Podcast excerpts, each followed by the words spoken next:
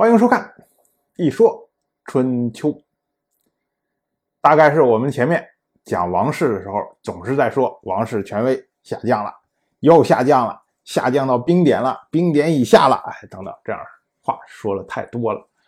所以呢，有朋友问我，说周王室就没有中兴之君吗？太憋屈了，得需要有人能雄起一把。所以呢，我们本期做这一期节目来讲讲周王室的中兴。当然，我们大凡对中国历史稍有了解的人，基本上大的朝代都是经过了这么几个国君的过程。首先，开国之君，接着无为之君，再是改制之君，然后盛世之君，守成之君，最后。中兴之君，然后呢，亡国之君，哎，基本上都是这个过程。我们拿汉朝西汉来举个例子，开国之君汉高祖刘邦，然后楚汉相争，击败项羽，然后呢，把国内的这些异姓王统统都消灭掉了。最后白马盟誓，说是非刘姓称王者，天下共诛之。哎，这一下建立了大汉王朝，这是开国之君。紧跟着后面呢，就是汉文帝刘恒，属于是无为之君，行所谓黄老之治，就是学的皇帝和老子这一套东西，与民休息。所以呢，慢慢慢慢，这个汉朝啊，本来在一个战后非常贫瘠的这样一个状况，慢慢慢慢财富积累起来了。然后到了汉景帝刘启的时代。刘启呢，就是改制之君，改什么制呢？就是要改前朝的弊端。那么前朝弊端是什么？汉朝之前是秦朝，但是秦朝时间很短。再往前推呢，就是东周，也就是春秋战国时代。当时最大的问题就是诸侯的问题，整个国家被分成了非常多的诸侯，然后每一个诸侯呢，他有下面自己一块地方。所以时间长了，这些诸侯实力强大了，就开始影响中央的政权。所以周王室在春秋战国的时候，一年比一年差，一年比一年差，原因就是这个。所以呢，汉朝建立了之后，他没有办法一上来说我就拒绝分封制，哎，这个是不行的。他一开始的时候分封了一批异姓王，当然在刘邦的时候，异姓王都被消灭掉了。刘邦说这个。非刘氏称王者，天下共诛之。哎，说这套话，实际上呢是把异姓王干掉之后，封了一批同姓王，也就是刘姓的这些王。这些王一开始的时候当然没问题啊，都是自家人，大家都高高兴兴。可是到了汉景帝刘启的时候就不行了，每一个人都开始争抢势力，最后对汉王朝这个中央这一支形成了影响。所以呢，汉景帝。搞了八国之乱，把这些同姓王统统都消灭掉了。一直到汉武帝初年的时候，然后搞了推恩令，哎，最后把这个问题解决掉了。也就是从汉朝开始往下，就不再有以前诸侯这些问题了。所以呢，我们说汉景帝可以认为他是改制之君。然后紧接着汉武帝，大家就最熟悉了，刘彻，他是北抗匈奴。南击百越，哎，算是开创了这个整个汉朝，甚至说整个中国的基本版图，就是汉武帝时候搞的。所以我们说汉武帝他是盛世之君。紧跟着呢，就是汉昭帝，就汉武帝的儿子汉昭帝刘弗陵。刘弗陵这个人呢，在位时间比较短，所以呢，没有做什么大的政策调整。我们可以认为他是一守成之君，就是以前。汉武帝搞了这套东西，他到到他这儿，然后呢，他总结总结，分析分析，哎，基本上还是继承下来这样。然后就到了汉宣帝刘病已的时代，刘病已，呃，其实也叫刘询，因为病已这个字啊太容易产生避讳，很多人因为撇的时候不小心说我生病了，坏了，你这是犯了忌了，就要被治罪，所以呢，刘病已就改名叫刘询。刘询就是汉朝的中兴之君。那他做了什么呢？首先看刘询的问题是什么。虽然在汉景帝的时候已经把诸侯的问题解决了，但是汉朝还有一个非常大的问题，就是外戚干政的问题。什么叫外戚啊？就是皇帝的老婆这一系的就叫外戚，大舅子、小舅子，哎，这都是外戚。外戚到了刘询的时代。力量已经非常强大，最著名的外戚莫过于霍光。霍光迎立了两个皇帝，废掉了一个皇帝。你看，作为大臣，随便来废皇帝这种事情，可见他的权柄多么大。那刘询呢，他呢继位的时候就是由霍光拥立起来的，继位的初期的这个阶段呢。受到霍光非常大的压力。他跟霍光两个人一块坐车出去的时候，坐在霍光的旁边，刘询是不敢随便说话的。你想，作为皇帝呀，坐在大臣的旁边，竟然自己不敢说话，就可见霍光的权威。结果后来霍光死了之后，霍氏家族造反，然后刘询就一口气把霍家全部都灭掉。所以我们说啊，刘询他作为中兴之君，从整个汉朝的历史上来说，他实际上是打压了外戚的势力，所以呢，让汉朝在中间这么一个时期，皇权重新崛起，但是他没有解决外戚的问题，所以到了他的后代，像汉元帝、汉成帝，哎，这个时候。外戚的势力又在兴起，最后呢，西汉就被王莽给灭亡了。王莽是谁啊？王莽就是外戚。所以中兴之君呢，看似是在盛世之后，然后经过了一段这个政权比较疲弱的时期，然后突然雄起了一把，但实际上呢，他不能解决这个王朝根深蒂固的问题。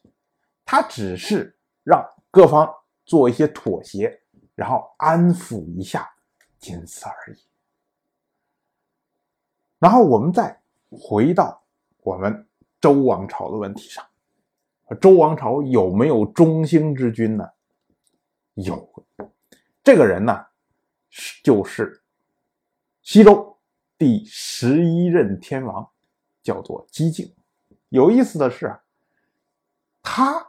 的谥号也是宣，就和汉宣帝一样，他是周宣王。姬靖到底面临着什么问题，或者说他要弥合什么问题呢？这个得从他的父亲周王朝的西周第十任天王姬胡说起。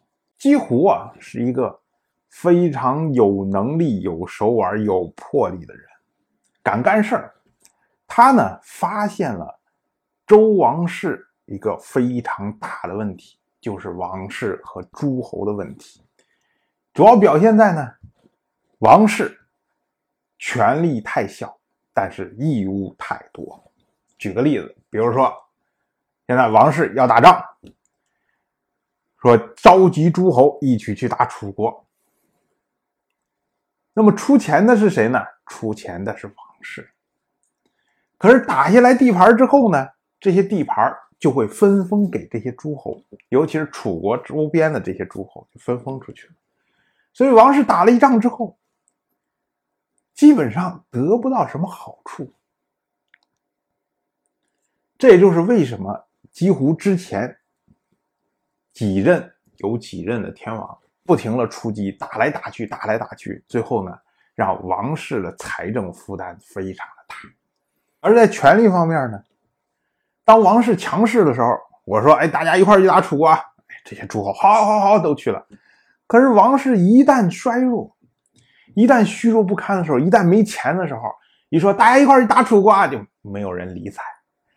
这个时候呢，王室可以说：“哎，你不听我的话是吧？那我下一道王令，我讨伐你，没问题，把这个国家给打下来。”可是按照当时的习惯。你讨伐的是谁呢？讨伐的是不听话的这一任国君。你把这一任国君拿掉了，可是他的儿子呢，还会继续继承这块土地，还是这块土地的国君。所以王室出人出钱出力，打了半天，最后呢，只能换来几年的顺从。那你说这王室多惨？有人可能说啊，说那你不活该吗？谁让你周王室开国的时候分封天下，天王一高兴把土地全分给诸侯了，你当时不分不就完了吗？这个我们要说啊，分封诸侯这个事情听得好听，但实际上呢，只是说在地图上画一个圈说哎，这个地方就是你的，你去吧。可是这个地方呢，都不属于周王室统领的地方。比如说像我们说最熟悉的姜尚姜子牙，当时分封齐国在营丘这个地方。姜子牙老头七八十岁了，然后往营丘走的路上，结果说：“哎呀，不行了，太累了，歇一会儿吧。”可是，在旅店里面就有人问他说：“哎，您老人家你要去哪儿啊？”哎，姜子牙说：“你看我分封到。”营丘这个地方，觉得还挺高兴。然后别人就说：“说哎，你分封的地方，你不赶快到你的国家去，你就不怕别人抢你的吗？”姜子牙一想：“哎呀，真的是啊，赶快小行夜宿，我连休息都不敢休息，就跑到营丘去。果然，营丘有一个来国跟姜子牙去争营丘。我们现在一说啊，营丘那是在山东啊。”一说 GDP 全国第一，对吧？鱼米之乡是好地方，分封到这么好的地方。可是，在当年的时候，那是东夷之地啊，是蛮夷之地啊。姜子牙他们一家弄一个茅草的破屋子支起来，然后就开始开垦土地，然后召集附近的民众，最后辛辛苦苦打造出来一个强大的齐国，容易吗？你难道说当年分封的时候就跟你商量好，说，哎，你这块地？给你五代或者十代之后，我王室要收回，你开垦好了之后，我就要收回，那谁还去干呢？谁还要地？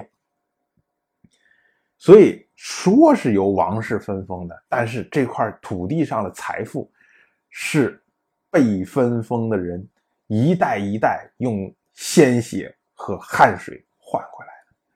所以你要是说，我看你不顺眼，我把你灭掉了，我就把你土地收掉了。这个是不行的。如果王室这么着干的话，那么诸侯可能就要群起造反。所以这个是一个死结。那么姬胡看到了这个问题之后啊，他觉得如果不解开这个结，那么王室必然是越来越衰弱的。因为你总是不停的多出钱，然后呢少得利，你说能不衰弱吗？肯定是要衰弱。所以呢。几乎就希望把权力向上收，做集权。这个事情要说起来，和后面我们说战国时代的那些国君要做集权，秦始皇时候要做集权，以及大一统秦汉以下中国要做集权，其实思路都是一样的。而且我们要注意啊，不是光中国人这些皇帝国君喜欢集权，任何一个国君。都喜欢集权。举个例子，比如说像英国历史上有一位国君叫做亨利二世，他当时面临的问题和几乎面临的问题如出一辙啊，都是这个问题啊。所以亨利二世他也想要做集权，但是他跟中国像秦汉以下这些做集权的皇帝来说的话，最大的区别是，他想集权他集不了。那怎么办呢？他只好一条权力一条权力一条权力的想办法往回收。亨利二世做的最成功的就是成功的收回了司法权。当时啊，在英国，每一个贵族自己有一个贵族法庭，然后他的封地上所有的这些法律纠纷、法律事务都在贵族法庭，在他的贵族法庭里面来裁决。但是这时候就出现问题了，如果这个贵族侵害了他的封地里面的某一些的这些民众的权益，那这些民众跑到他的法庭去打官司，那能打赢吗？肯定打不赢，所以就造成了很多的不公。亨利二世呢看中了这一点，然后当时他就搞了一个王室法庭，然后跟全国老百姓说：说如果你们在贵族法庭得不到公道的话，你就来我的王室法庭，我的王室法庭更公道。为什么呢？是因为我王室法庭准备了十二位德高望重的贵族，你过来申诉，由这十二位贵族替你裁决。虽然说啊，这十二位贵族到最后裁决的时候一定是偏向于贵族的，但是起码不会像在贵族法庭里面进去之后肯定赢不了。所以呢，全国这些民众一看，哎。那我不如到王室法庭去打官司，没准打赢呢。这样的话，贵族封地上自自己盈利的这些法庭，后来慢慢就没有人去，没有人去打官司，他就没有用，就废弃掉了。这样的话呢，王室将司法权收归到了王室来。值得一提的是，由这十二位贵族所创立出来的这一套制度，后来流传下来，就是我们现在经常会。看到的陪审团，当然这个是题外话。不过我们说啊，就是你看亨利二世，他也是绞尽脑汁想办法往上集权，只不过他能力有限，所以他能集的有限。那我们再回来说到这位姬胡，他要想集权，那自然底下这些诸侯们，他的甚至畿内的这些封臣们都非常的不满，然后大家沸沸扬扬都要反对他。那几乎就急了，说这也不行啊！说你这玩意儿，你天天都都这么着反对我，那我的政策执行不下去了。所以几乎就找了一个巫师，在附近监督舆论，说你谁要是敢反对，谁要是敢骂我，我抓住之后就斩立决，杀无赦。这一下大家都害怕了，没人敢说话。可是我们都知道那句老话。叫做防民之口胜于防川。你这么着监督舆论，你让大家都憋着不说话，那能不出事吗？果然，三年之后，几乎就被诸侯、被国人暴动把他给赶走了。后来呢，几乎在齐这个地方待了十四年，然后死掉了，再也没有回到王室来。那时候王室这时候没有天王了。出现了一个前所未见的一个状况，就是王室没有天王，而这个天王他因为他是在王室以外，所以呢，你也不能再立一个新的天王，因为他是合法天王，所以大家只能等他的死。可是那王室的事务谁来管呢？哎，就是由诸侯来一起管理，这就是我们说的共和元年。等到姬胡死掉之后，姬靖上台之后，姬靖干的什么事情呢？他首先是把诸侯共和这个局面给破掉了，重新恢复了由天王来统管王室这么样一个局面。然后，姬靖还是希望能够延续姬胡的政策，可是呢，姬胡那一套完全行不通，所以他采取了另外的一套措施。就是先做人口普查，可能有人会说啊，说你这人口普查，这和集权这有什么关系吗？那没有关系啊。我们要说啊，有关系，因为在那个时代的时候啊，天王他是把土地分封给诸侯，诸侯再分封给大夫，大夫再分给士，士再有平民附近人来耕种，这么一层一层的分封下去之后啊。在最上层的这个天王，他其实他不知道手底下有多少民众，有多少田地，他自然也就不知道收多少税，也不知道该找谁收税。征兵的时候也不知道兵源在什么地方，什么都不知道，全部依赖于下面的这些封臣诸侯，依赖于这些人。他们说啊，我现在今年这个欠收了，没没钱了，所以我这个提供不了兵源了，提供不了税收了。那他就提供不了，因为你也不知道他下面什么情况，所以人口普查这个事情是摸清楚自己手里面到底有多少地、多少人，这样的话呢，你才可以相应的制定政策，才可以去制衡这些诸侯、这些封臣。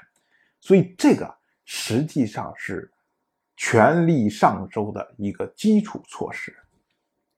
但是姬靖也就是做到了这一步而已。很快，姬靖死掉了，然后呢，他儿子瞎搞，最后西周就灭亡掉了。所以，我们说啊，中兴之君，他呢，只能是弥合之前的一些问题，不能真正的解决问题。所以，姬靖他虽然恢复了王权，然后重新让天王能够管理王室，并且呢，还做了一些准备的动作，哎，做人口普查，做什么呢？可是呢，他解决不了王室和诸侯之间的问题，所以这一下划到了东周来。东周就是我们进了春秋之后讲的东周一任天王姬就，他呢实际上也是想延续姬靖的政策，但是呢，姬就当时麻烦缠身呢，那边在原来西周的地盘上还有一个小天王在那儿，所以为了要打击小天王。姬就不得不依赖于诸侯的力量，比如说像依赖郑国，用郑国作为打手，附近去消灭不反对他的这些人。到了二任天王姬林的时代，姬林就又开始做当年姬靖做的事情，就是让天王来管理王室。所以呢，姬林一直不停的跟郑国之间龌龊不断。引入国国，然后制衡郑国，后来把郑国直接赶出王室，然后又趁机把国国赶出王室。这样的话，最终呢，在姬林的时代做到了姬靖时候王室的状态。但是这个时候，情势已经发生了改变，因为在姬靖的时代啊，王室的王基是非常大的，他只要姬靖。只要让内部统合好，我内部不分裂，我就有强大的力量去震慑诸侯。所以呢，姬靖当时搞人口普查也好，搞什么也好，他最终是希望能够让王室自己统合好之后，然后来震慑诸侯。可是呢，到了姬林的时代不一样了，王室王姬地盘很小。相对于当时的这些大国来说，比如像齐国呀、鲁国呀、郑国这些国家来说，实力相当，甚至还不如。那你这时候，即使你做人口普查，你在王室里面你说一不二，集权的到集权的到极点，又能如何呢？还是打不过人家呀。所以，王室如果想要能震慑诸侯，你至少你在实力上能盖他一头。但是王室要增强实力，就有一个非常尴尬的问题。首先，我们知道分封制，这是由王室制定，并且王室是作为分封制的守护者、仲裁者这个角色出来的。那我不能说我王室现在啊虚弱了，我想要增强一下实力，那么以前分封给你们的土地，哎，都还给我，还给我，还给我，怎么可能呢？我们跟之前也说了。土地都是别人一代一代这么着开垦出来的，你说要就能要回来吗？你要不回来。你要不回来的话，那你就不能去吞并那些小的国家，你自己分封出来的国家你就不能吞并。可是诸侯不一样啊，你看像鲁国这样的国家，大家觉得斯斯文文的，可是他今天吞并一个小国，明天吞并一个小国，他也吃了很多啊，否则他不可能成为相对来说的大国呀。那你王室不能吞并，你王室怎么能强大呢？当然，王室还有一条路，就是在王姬的周围，也就是洛邑附近，还有很多的蛮族。王室可以说，我出兵把这些蛮族消灭了，这样的话，一点一点的地盘不就变大了吗？但是，王室能打得过这些蛮族吗？打不过。那王室当然可以，我说号召，比如说郑国、鲁国，哎，你们来帮我，咱们一块把这些。蛮族给灭掉行不行？当然可以啊，但是问题是，你把这些蛮族灭了之后，大家怎么分利益？你出力出了小，别人出力出的多，然后别人又是臣子。如果说郑国帮着你把这些蛮族灭掉了，郑国说：“哎呀，这些地方是不是分封给我呀？你看我立了这么大的大功，王室能不分封吗？这样你岂不是引狼入室吗？让郑国一点一点侵入到。”本来应该是属于王姬，或者至少是王姬和诸侯之间缓冲地带的这些地方，这能行吗？这个也不行。同样的，王室也可以号召说：“我们一块去打楚国吧，打下来的地盘大家分。”国离你那么远，打下来的地盘，王氏能吃到吗？王氏吃不到。所以说来说去啊，王氏和诸侯之间的实力越来越大，因为王室缺乏增强之道，他没办法变强了。更重要的是，王室还在不停的变弱，因为他是分封制的倡导者。什么叫分封制啊？分封制就是我有十个县，然后呢，你帮我干活，你有功劳，我就分给你一个县。他帮我干活又有功劳，我又分给你一个县，所以我的地盘总是在不停的在减小，因为不停的分封出去了。所以我们看后面王室对于整个国际间形势影响越来越小的时候，一旦王室出事儿，都是什么事儿啊？都是内部纷争啊，要不然就是争权，要不然就是在争地，以至于到了春秋末年，两个王子争争来争去，后来天王烦了，说算了，那我把。王姬一分为二，你们一人一半算了。结果到了战国时代，周王室就变成了一个小的西周国，还有一个小的东周国。你想，本来已经很弱，还要这么着分裂。所以我们说啊，如果从整个周王朝的时代来看的话，那么王室能称得上中兴之君的，就是我们说的西周第十一任天王。激进，而从东周之后，虽然这些天王也有心能够延续激进的政策，但是呢，已经有心无力了。那么王室呢，只能是不停的衰落，不停的衰落，不停的衰落，永远没有雄起的时候。这个啊，其实和到了春秋时代时候，很多固步自封、墨守成规、不愿变革的那些。被灭亡的国家，比如像虢国、像虞国这些国家是一样的。王室跟他们的区别，只是王室所面临的境遇更加尴尬而已。当然，我就这么一说，您就那么一听。谢谢收看。如果您对《一说春秋》这个节目感兴趣的话，请在微信中搜索公众号“一说春秋”，关注我，您不仅能得到《一说春秋》文字版的推送，还可以直接和我互动交流。我在那里等待您的真知灼见。